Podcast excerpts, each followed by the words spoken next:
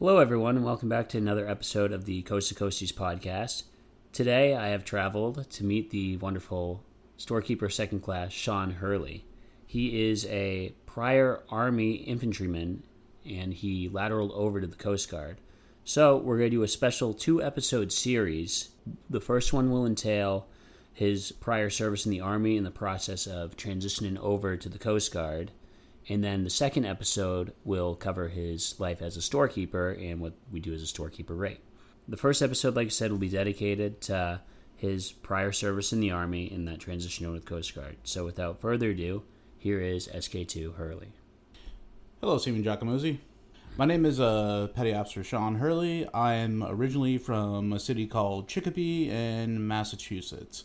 Born June 26, 1986, so I am an elder millennial. Uh, so, yeah, that's pretty much me. So right now we're sipping some good uh, whiskey out of these nice Crown Royal cups with the uh, ice cube bullets that you have.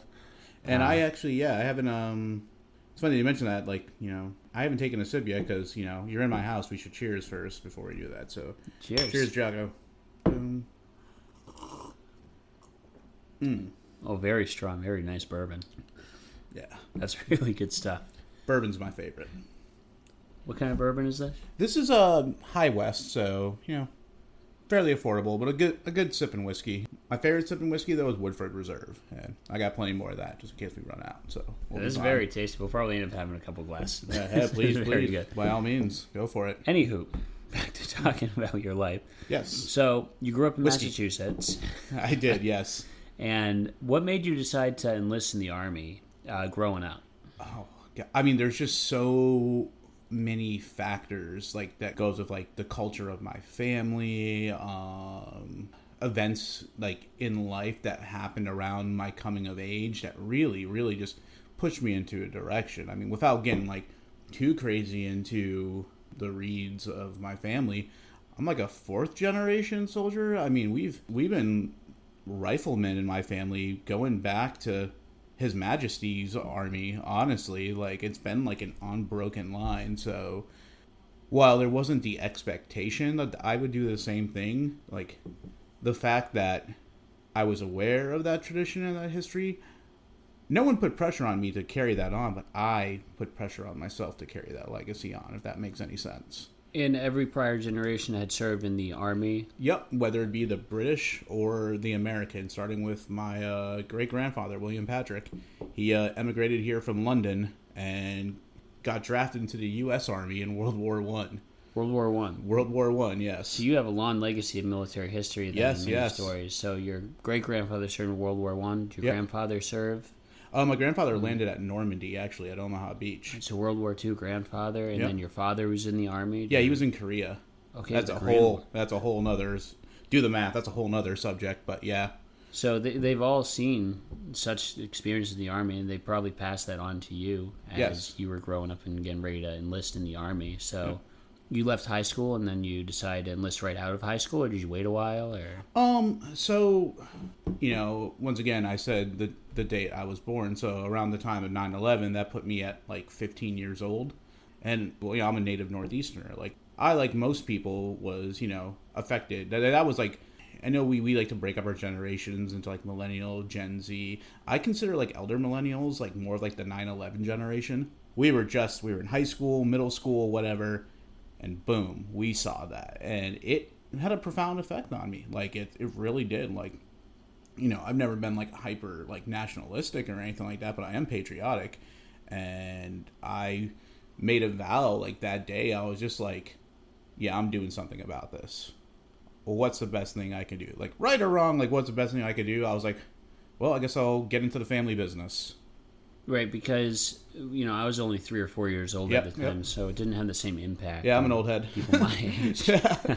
we'll call you old, thirty something years young. 30, 36.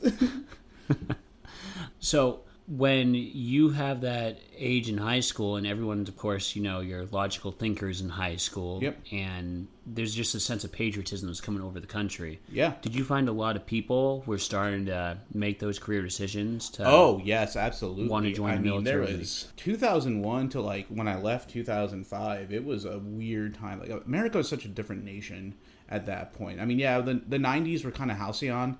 Like we grew up in relative peace, and it's crazy for people like your age, Jocko. You've only known America like at war. It only you know only recently have we not had an active engagement um, where American soldiers could you know unfortunately die in service to their nation. But for me, I didn't grow up in a world like that. I grew up like one of my earliest memories was the Berlin Wall falling, and my mom, who you know had many friends in West Germany, was just like extremely happy. Like we'd finally defeated the communists. Like it was, you know, America was the undisputed hegemon. It, you know, we were going to have the Pax Americana, and that's literally what I grew up in. Like coming out of that Cold War Yeah. era. And it was almost like if conflict was almost like outdated. Like America was unchallenged. uh, We were the best. And yeah, we had the first Gulf War, but that was over in a matter of weeks. Like the thought that we could be engaged in long protracted wars again was just so foreign, or that anyone would have the audacity to make a move against the United States, whether they be state sponsored or like, you know, part of a you know, a regular group was wild. Well, that's what I'm saying is that seeing that at that age and you know invigorating that nationalism was like profound across all the services. Oh, yeah. not just the army, uh, not just the Coast Guard, but Yeah. every service was getting filled with all these people around. young volunteers some people that wouldn't you wouldn't even think that would do it were just doing it i mean it was you know i mean i, I feel like the army was getting over its quota at that time. You know that was just like akin to like any like any other like time and period. Like you know the guys that fought in vietnam they you know they were like they were older by that point so they they could tell you hey man war's no game. But you know unless you really experience it you don't truly know. And let me tell you my generation experienced it right going overseas, and Yep. we had those profound long conflicts in the Middle East, Mhm. just all throughout the early 2000s, and many many people saw defined our generation that is the millennial generation. yep All right, so you end up going to basic training in Mm, the yeah. army. Now, was that any special training because of the times we were in, being wartime, gearing up? So the thing you have to understand about the army versus like say like the Coast Guard, which you're familiar with, is certain jobs like your basic training and your specialty is all combined into one big long thing.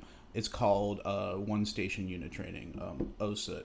So me, who was combat arms, uh, I was 11 Bravo, uh, it, which is uh, basically the term for rifleman. So when you go to basic training, at that time, once again, this was a long time ago. I don't know how it is now, but you would go up to Fort Benning. Fort Benning is where airborne school is, where the infantry gets trained, um, where ranger school is, all that stuff. It's the home of the infantry. So when you get there, you're either going to be you enlist under 11 X-ray, that's like open-ended infantry, and you're either going to be 11 Bravo or 11 Charlie, and it's a complete roll of the dice.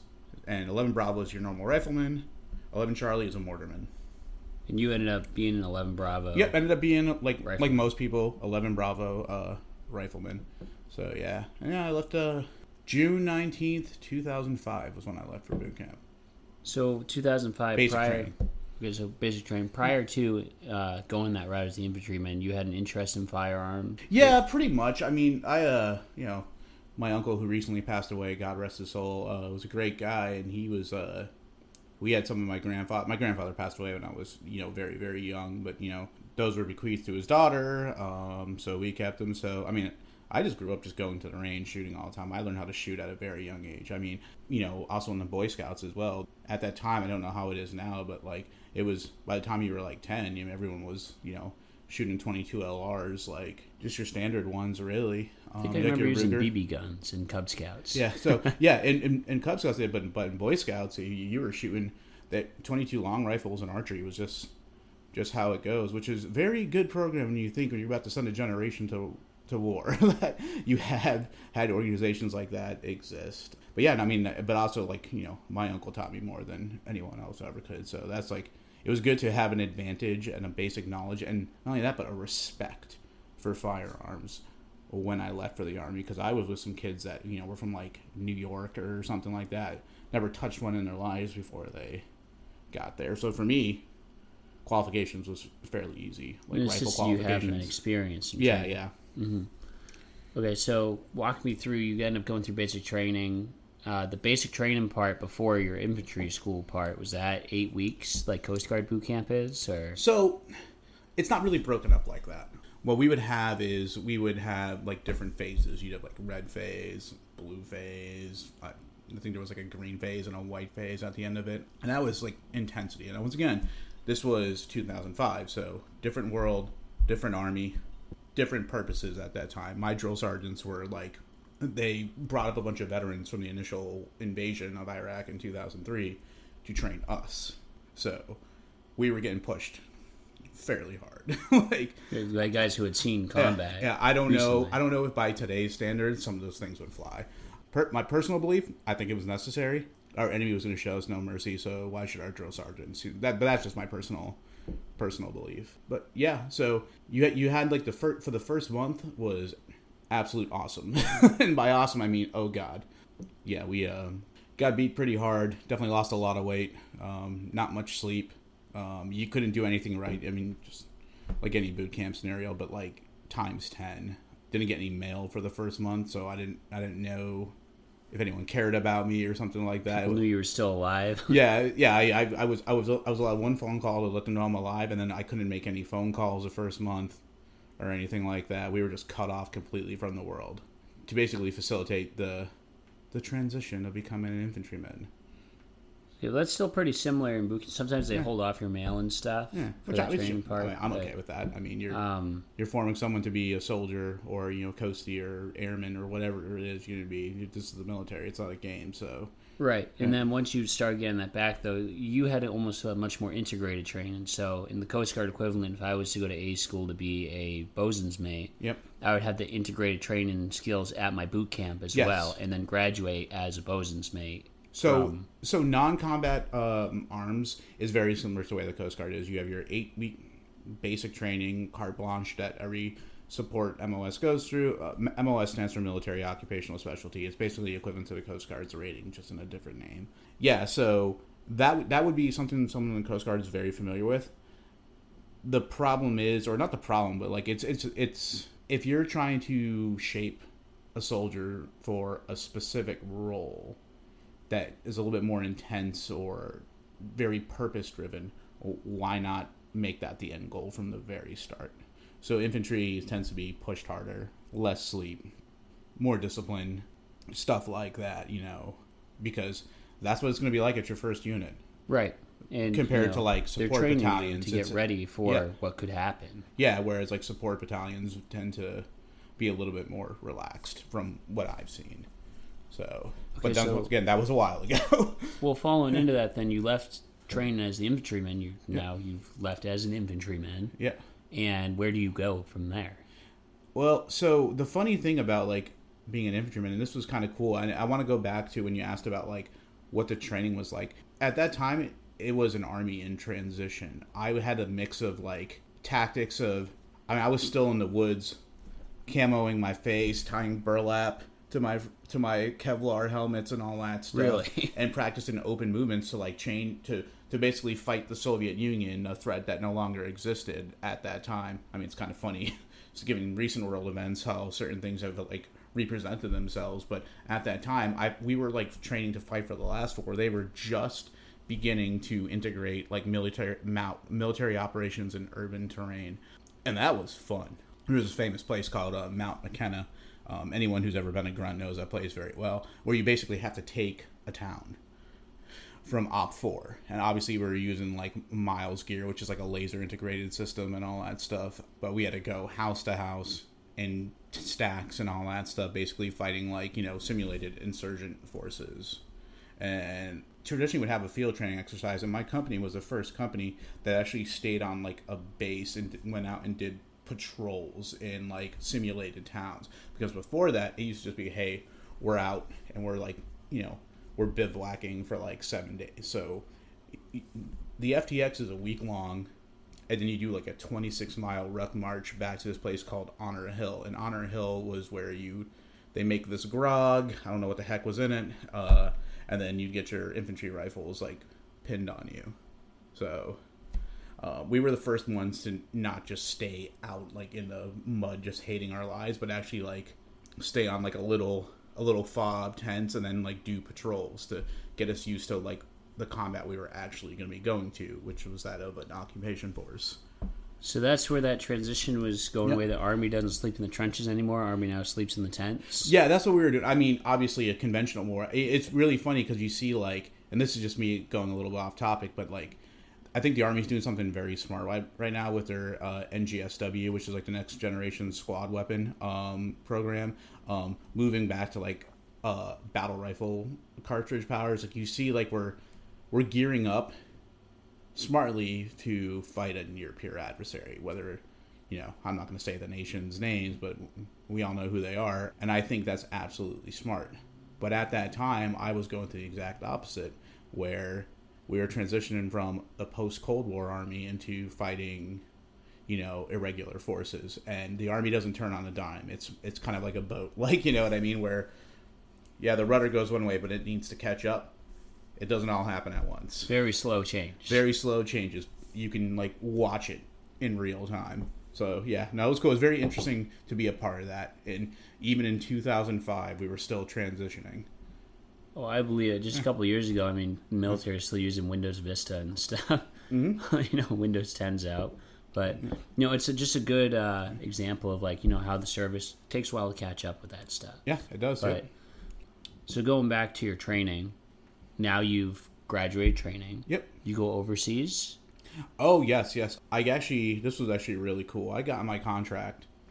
You know, I felt like if I was going to join the army, I was going to join the army. I wanted to have an adventure. I want. It was of, part of the reason why I joined. You know, the infantry. Even though like my aunt really did not want me to do that. The reason why, like I, one of the main reasons why I was just like, okay, I'm gonna go ahead and sign on this dotted line, no questions asked, was because I got Europe guaranteed in my orders. That was part of my contract.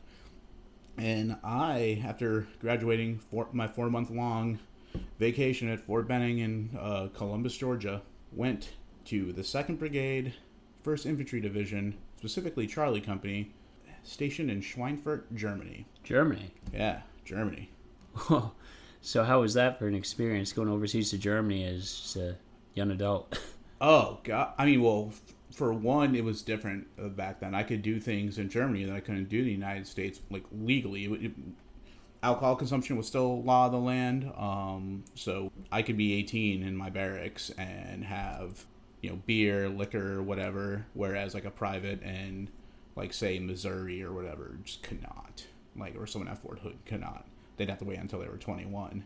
But that's just the way the service was at that time. Um, it was it was just a big culture shock. It's exactly what I wanted to go to a foreign country, especially one as beautiful, filled with history as Germany was. And my mother, like once again, like she spent some time in West Germany, you know, as a as a young woman, and I was like, man, I got to experience that myself. So I did. Just wow, like I'm kind of sad that I, uh, kind of sad that my uh, time there got interrupted by other things, but oh well.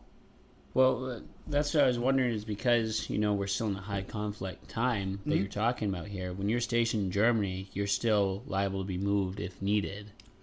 Yeah, so um, doing the math, you know, obviously if I enlisted in 2005, we all know what was going on around then. Um, units would get orders like rotating orders, and you know, I was there for like maybe six months when we got our orders to go to Iraq. And your whole unit moved to Iraq then. Oh yeah, the entire except for people that were like, you know, kept back on rear detachment because of like medical issues or all that stuff. Like dudes that were like wounded badly in the the previous deployment of my unit the year before. Like you know, when I wasn't in, they were still kept back there. But everyone else, oh yeah, we were going. Okay, so you end up going to Iraq, and then how long of a tour did you stay there Uh, during the times? we were one of the first uh, battalions to. We didn't get grandfathered under the twelve month. We got we got put under the fifteen month rule. So when they implemented it, they did that, which was not a lot of fun, especially since some of the guys in our unit actually got stop lost. Um, and we had one guy who was like literally like, God, I think he was like a month or two maybe from getting out, and then he was within that ninety day window, and he was just like, dang it, like a new ah, got him. So he ended up spending about 18 more months in the army than he had originally uh, planned on. Wow, I just I, I can't even gravitate because of the times now is so different than being back then. It's like They were doing everything. It wasn't so long. I mean, I was alive then. Yeah, You know, they were doing no everything to avoid political pressure at home. Like the administration at that time was doing everything that it could to avoid instituting a draft. So they'd be calling people back on their IRR, stop lossing, doing whatever they had to do, le- relaxing entry standards. I mean, I served with people that were felons, like you know. But God says we're all you know redeemable, and some of those guys were very good soldiers. So Right. So you ended up doing your 15 month tour there, Mhm. and it's a pretty high stress environment. So Yeah, it was stressful for sure. But I always say this I've never felt more imprisoned yet more free in my life than that 15 months in Baghdad. Life was just boiled down to essential, you know what I mean? Survival, just like base needs. And ju- it was just, it was wild, but it was terrifying, but also awesome. Well, I don't have a lot of experience in relation to that because Mm. of peacetime, but I'd say exactly what you're saying on the army base in Djibouti, Africa was the same thing. Was Yeah. that it was very much mission, mission, mission because Mm. you're overseas in deployment doing the mission.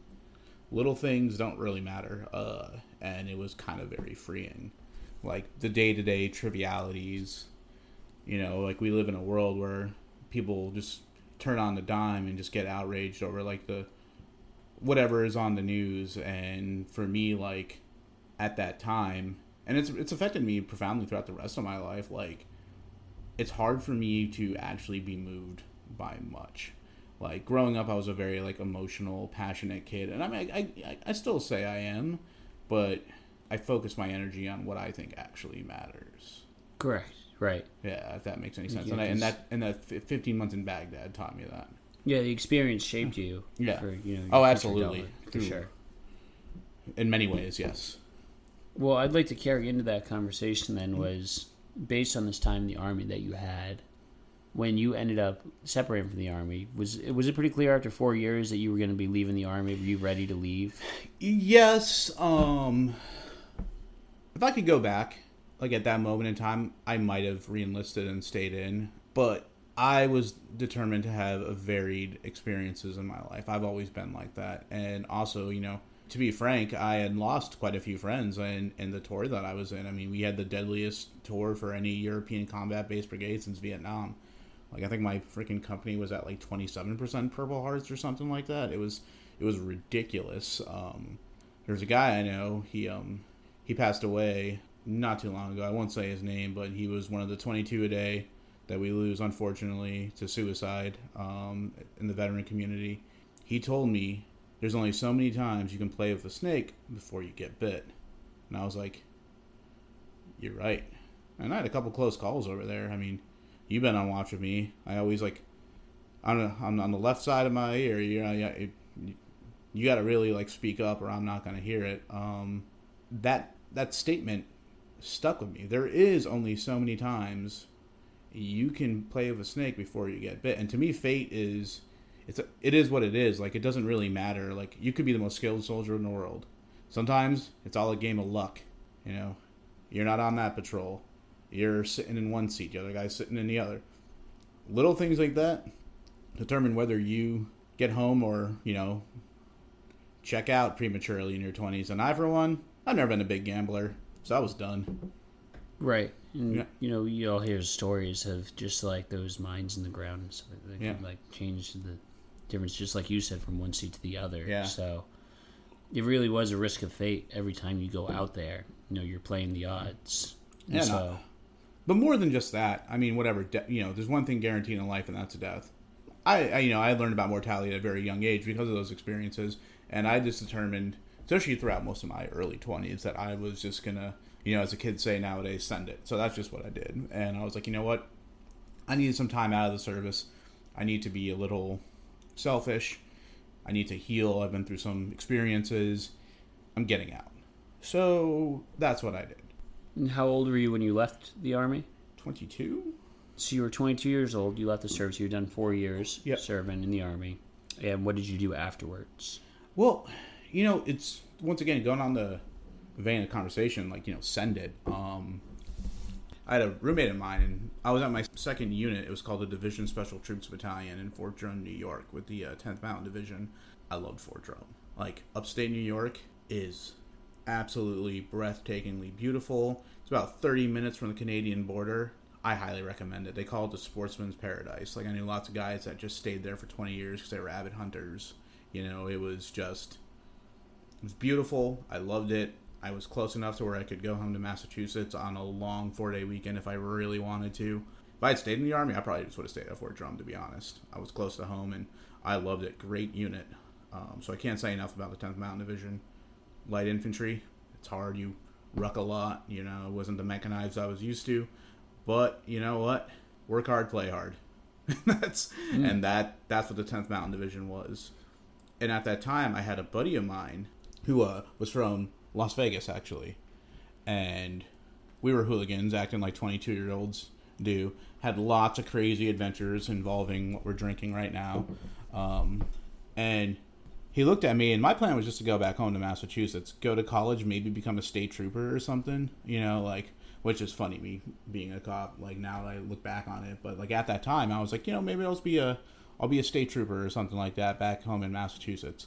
And he says, yeah, you could do that, or why don't you just use our post 9/11 GI Bill because um, the post 9/11 GI Bill was passed by Congress, signed into law by President Obama at that point in time. That like, hey, we're gonna give you, you know, we're basically gonna pay for your school, and you're gonna get E5 with plus plus dependents pay to basically like go wherever you wanted to sustain for school. Yeah, and pay to that area, and that is great. I like honestly, like I, I love that so much. Like it was just it gave returning veterans like a chance to rehabilitate into the community and you know yeah they gave up four years of their lives for you know the mission. So the least we can do as a people is allow them to get that opportunity to reach into the american middle class without debt you know? Like and i think i think i think that was really good. Like like on all levels of government house congress the president they that was like a very consequential piece of legislation that has helped an innumerable amount of veterans, and I can't thank everyone involved enough for that. But yeah, so so we so we did that, and I thought to myself, and I was like, okay, I could go back to Massachusetts, settle down, and you know, never leave and just die there, you know, eventually. But 22 years old, I was not in the mood to settle down. I thought maybe thought about for maybe like three seconds, and I was like, let's send it to Vegas, let's go. So you went and had the party of your life. um, Boehner of a time. I, you know what I did? It's exactly like, was it the best decision I ever made? I will say yes. And the reason I say that is because that is what I wanted to do at exactly that time, and that's what I needed to do. I said I wanted to be accountable to no one but myself for a little bit, and I wanted to just live. However, in order to get in state tuition, because I went to uh, I applied to the College of Southern Nevada. Um, in order to get in-state tuition, I actually had to be still a member of the armed forces at that time. So I joined the Army Reserve actually, because they had an Army Reserve unit in Las Vegas, Nevada. It was this weird thing where like I was thinking the National Guard, but it was like this weird red tape thing where I still wasn't yet a resident of Nevada but if I did the reserves, like it was just it was just like the the school's policy at that time. So I was like, okay, well then I guess I'll just go do the reserves and get. And I got um, sent to like basically a trucker battalion. Like I think it was called the 257th uh, Motor Transport Battalion or company. I can't remember. It, has been so long. Or was it two five two five nine? I think it. Ah, Would that be one of those guys that just drives the uh, trucks around? Yeah, and I've it was really cool. It was really cool. Um, like I actually considered going back active duty army just being a truck driver. Like it was it was nice and relaxed. I was sick of being a grunt at that point. So in the army you can actually have multiple ratings or MOSs as they're called. So you have a primary and a secondary. I was still an 11 Bravo and I was also an 88 Mike,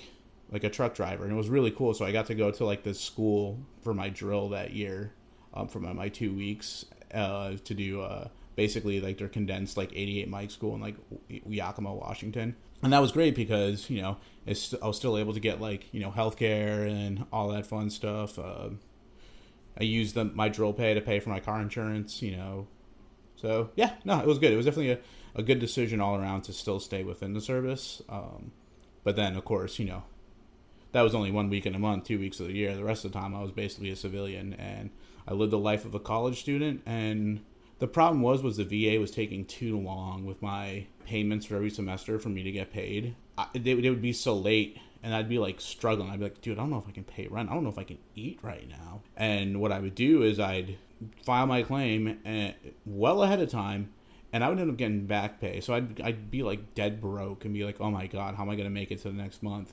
And then boom, I get like five grand in my account, like out of nowhere.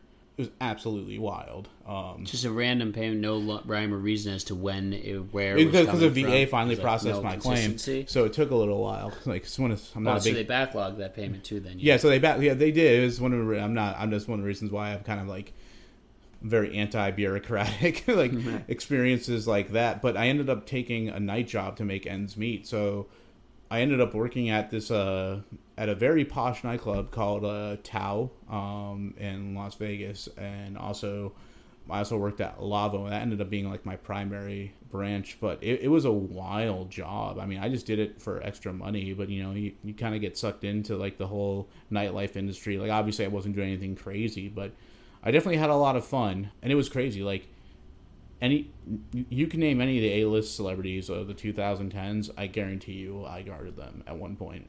Oh another. wow, so you were like a bouncer guard there. Yeah, I mean, it, it- but it wasn't like your normal like, like here out in Newport, you're like some dude just sitting out there like checking IDs. Like I mean, yeah, there were people that checked IDs, uh, but everyone everyone that I worked with was either ex-military or like had like a, a, a background in some type of fighting style, because they weren't just taking anyone. You had to like look good in a suit and all that stuff, because you know you had a lot of high-profile people. I mean, Jesus Christ, we had princes from Dubai coming in and Jordan and stuff.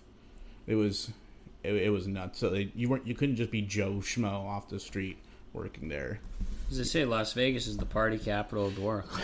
Yes, and a lot of rich and powerful people party there, but with that comes the need for protection for rich and powerful people that are trying to party. So I was one of those. That's what I did for my night job. While you were still attending university. Yes, yes. And what was the major you were studying? What did you decide to? One of my main in? passions in life, my friend, history. History. History was my major. Yes. So you used the GI Bill on your history degree. Did you I end did. up getting a bachelor's in history? I did not. Um, I ended up. I was sick of struggling at that point in time. I was sick of r- waiting to get you know these big payments. I was sick of working all night and then going to class the next day. So I ended up like taking a semester off at one point, and I was getting ready to transfer to uh, the University of Nevada, Las Vegas, because I had enough credits to transfer. And I was like, okay, I can do this. I can keep struggling, or I can go back into the military. And I thought about it long and hard, and I was just like, well, if I go back into the military, I'll have that absolute stability, and I can worry about the degree later. That that was that, like, I was sick of living, you know, paycheck to paycheck, not even, you know. So I at first was thinking about going into the army, uh, back into the army again. But they one they wouldn't let me be an 11 Bravo, and they were giving me very few MOSs to choose from and it just so happened when I I was like a team leader at that point in time where I was working and I was we had a tip pool so I was helping like you know divvy out the tip pool and all that stuff it was after it was like maybe like three something four something in the morning and the guy who did our cameras was actually uh, FS1 which was the old um, name for uh, a culinary specialist in the Coast Guard was a food service specialist and he was an FS1 at a recruiting station in Las Vegas, Nevada that is no longer open. He was like, "Hey man," he's like, "I know you're talking about going into the, the army and all that stuff," and he's like, "Before you, you know, Afghanistan was freaking peak Afghanistan at that point in time." He's like, "He's like, well, instead of subjecting yourself to all that again, he's like, why don't you check us out?" And I was like, "Okay." You know, long story short, that's how I ended up in the Coast Guard. To be honest, and it was a it was a it was a big process. Though I had to get like a conditional release. I had to get you know, had to go all the way up to the to a desk of a one star general, a brigadier general to sign off on it. I had to write. Well, like, were you still in the reserves at the time? Yeah, yeah. Trying, okay, So so, you called- had a contract in the reserves. so a lot of people don't know this, but you can actually do a conditional release to release yourself from one service to another. If you have intention to go to the next service. Yeah, so like so like so so if you have like a you'll sign a new contract and all that stuff, but like at any time, as long as it gets approved by you know the right people at the right spot, like you could like leave the army to the Coast Guard. You could leave the Coast Guard to the army. Okay, because I see a lot of people on the Coast Guard Reddit. They're talking about wanting to transition from the Army or the Navy, Yep. so they could file a conditional release to Yep. join the Coast Guard. Yep. Now, if they're an E four, E five, though, how's that? Because you were an E four at the time. I time. was an E four, yes. Um, and I was, you know, damn near getting ready to make E five at that point. Unfortunately, for someone like me, I was an infantryman in the army. The Coast Guard has no rate that actually could translate it. I couldn't just like show up and be like, "Oh, hey, like I'm a grunt." Like I couldn't be an ME, couldn't be a BM, couldn't be a GM right off the bat because that you know that involves school. There weren't very many boot to A options. I was told the only way that I could keep my rank and go to uh, through the direct entry petty officer training program, which is like an abbreviated boot camp to get you facilitated to the Coast Guard, was if I agreed to become a cook. and that's not something you wanted to be. No, no, I did not want to be a cook at all. Um, not my. I don't even like cooking for myself. My poor fiance can tell you that my culinary skills are just not, not anything of great concept. I knew I would just hate it, and I would just get out after four years. And to me, this was like, in my mind, I was like, if I'm going back into the military, this is a career move. This is it. I'm Well, gonna then- stay until I retire. that CS program you're talking about is the new depot. Should they've refined that over the years? Yeah, it was called Or- Depot um, Direct Entry Petty Officer Training. It's mainly mostly Navy dudes, to be honest, that could just go over and just lateral over. Seagoing service to seagoing, Seagoing service. services, but if you're like, if you're from like another service, they demote you to E3.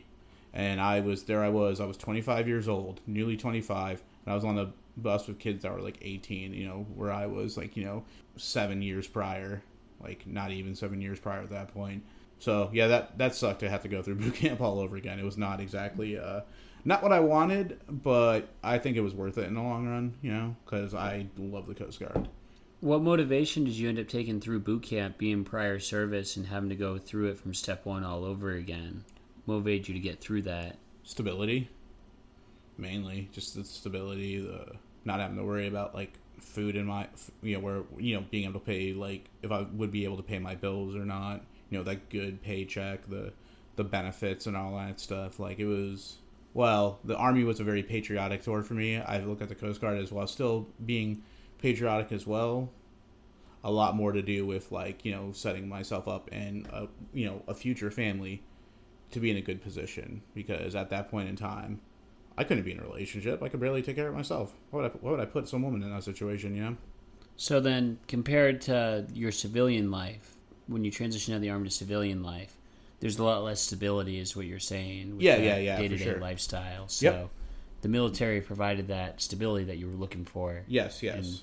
Because we have the consistent paychecks every two weeks, and they have the housing allowances and the food allowances. Mm-hmm. So all those things, you know, your guaranteed pays. It's like, well, you might not get like overtime and bonuses. You still know that that's coming in every two weeks. And you're still getting you're still anywhere. getting paid when you're on a four day weekend. That's why I always say people, you Hmm. know, I remember I was in like, well, we only make X amount of dollars an hour. I'm like, well, you're getting paid while you you sleep. It's a salary position, not an hourly position. That's apples to oranges. You can't compare it. Well, I guess as we transition into your career in the Coast Guard, we'll start that second part of the episode. Yeah, man, sounds great. Uh, but I just want to ask you, being prior service, Hmm. do you have any advice for people who are considering maybe they're in the Army, maybe they're in the Navy, and they're considering lateraling over to the Coast Guard, and they're giving it heavy thought with everything going on, with having to drop rank Hmm. again and having to start over? What advice would you give these people in similar situation as you were? I guess number one, I would ask where you are in your career and if it's feasible um, for you to do it. If you're an E4 to E3, that sucks. It could have been a lot, a lot worse. If I was an E5, I probably wouldn't have made that transition, to be honest. Also, you have to deal with like programs like high year tenure, like you know. So, and right now the Coast Guard makes your the years that you have in already. Well, while the high year tenure is more, um, it has a you, you have like a longer time in the Coast Guard than you do in the Army. It's still you, it's it's not that great because you know if you if you have four years in when you first join, that's four years against you already They don't count. Oh, to make like E three, E four, E six. They Right. now there is the waiver process, um, you know, but you know, as at the same time, it's just like do you really want to be at the mercy of that? open yourself up to the possibility. So that's something you have to be prepared for. Is realizing if you're prior service, you're always going to be on the clock. Now, right now, given you know recruitment needs and all that stuff, I'd say I wouldn't have to worry about it. But who knows how things are going to be four or five years from now? So right, because right now the Coast Guard's really low on recruitment wise. Oh so yeah, yeah. Much so more apt retention of all rates is accommodate. yeah, retention of all rates, including mine, is actually very um very uh high on the priority list right now. So I would say if you're like an E three or E four or whatever, absolutely do it. I mean, I can only speak to my experiences in both, and I, this is not a dig at the army because I love the army. It was fun. It was great. There are days that I miss it. However, for my overall happiness and my overall like just being able to have a life out like even you know even though the coast guard is very intrusive comparatively i would say like my decision was made by my actions right i did i did a tour in the army and then i went to the coast guard and i never looked back so i would say absolutely do it if you're in the right pay grade range for sure Right, so you're saying that E5 is where you'd consider. Well, we gotta look at my life decisions Yeah. at that time, but because it, it takes you a E4, long time to make e5 in the coast guard depending on mm-hmm. your rate Yeah, some take years. because that because that's another E5 thing that would be hard for me to describe to people from the army is your MOS or you know in the Coast Guard we call them rates is depending on which way you go, it will take you a lot longer to rank up. You could be a BM, you could be a CS, and you can or an OS, you know, and you can make E5 like that, but you go like a rate like ET, MST, SK, YN, stuff like that you're gonna be an E- you're gonna you're, you're gonna it's gonna be a while before you make E5. Right, so especially if someone's looking to transition to primarily get to shore side rate, maybe they're in the Navy and they want to transition to the Coast Guard because Yeah. they want more shore time and stuff. Those rates typically might take longer to promote. Yep, yeah. You and you have to Right. be comfortable with that, and also know that the clock is ticking at all times. So you may end up feel like you're forced to do mathematically. It might be the most prudent decision for you to do a rate that you might not want to do, if that makes any sense. Depending on life circumstances. Depending on life circumstances, yeah. So yeah, if you if you were an army cook and you're E five and you're just like, hey, you know what, I'm gonna go join the Coast Guard and be a cook in the Coast Guard, yeah, absolutely fucking do it. Um, because you'll make E five again, like within like maybe two years, like not long at all. But the other rates, good luck, buddy. Well, I remember even at boot camp, my battalion commander, Master Chief Storekeeper Lawrence, he was uh, prior Marine Corps, and he was able to work his way all the way there to. So once you get to a certain point, though, is high year tenure an issue? If you maybe get to like chief or first class, you still have to wear the high year tenure as you Well, so earlier? once you make E six, um, you basically are good to go. Um, you're good to go to retirement. Although, at, if you want to do more than twenty years and you're still in E six, you still have to put in a waiver, um, which nowadays they're granting, depending on where I'm at in my life and what billets are open for me. Like I might end up, you know, doing more than twenty, but that's a discussion I'll have to have with my soon-to-be wife in the other room over there, like where we're at.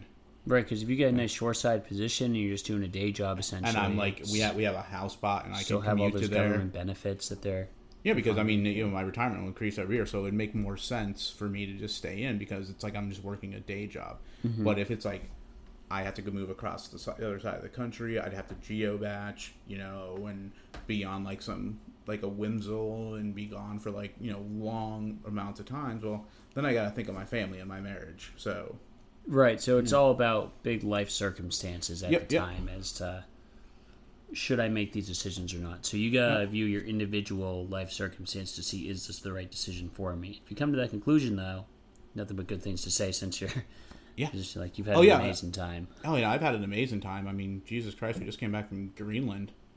And we'll get into that in the next episode because we Yeah. want to talk about Greenland as well. Yeah. Um, but for this episode now uh, about prior military service and the transition over to the Coast Guard, uh, thank you for your time, SK2, and your insight. Uh, we haven't had anyone from prior military experience come on yet, so to be able to have this conversation about different service and just how difference and similarities in transition and over, Yep. it was a really nice comprehensive time, and I really enjoyed hearing about your history of just how you ended up where you are today. Yeah, man, it's been it's it's it's honestly like it's it's been a pleasure. Thank you for uh, coming over and sharing a glass of whiskey and lunch, you know, and you know asking questions about my life experience. You know, like it's it's a it's been awesome. You know, like it's it's overall, I feel like it's just been one big adventure. Like I, I don't know how many people in the world can say that they're a combat infantryman and a permanent cutterman, but I can say that.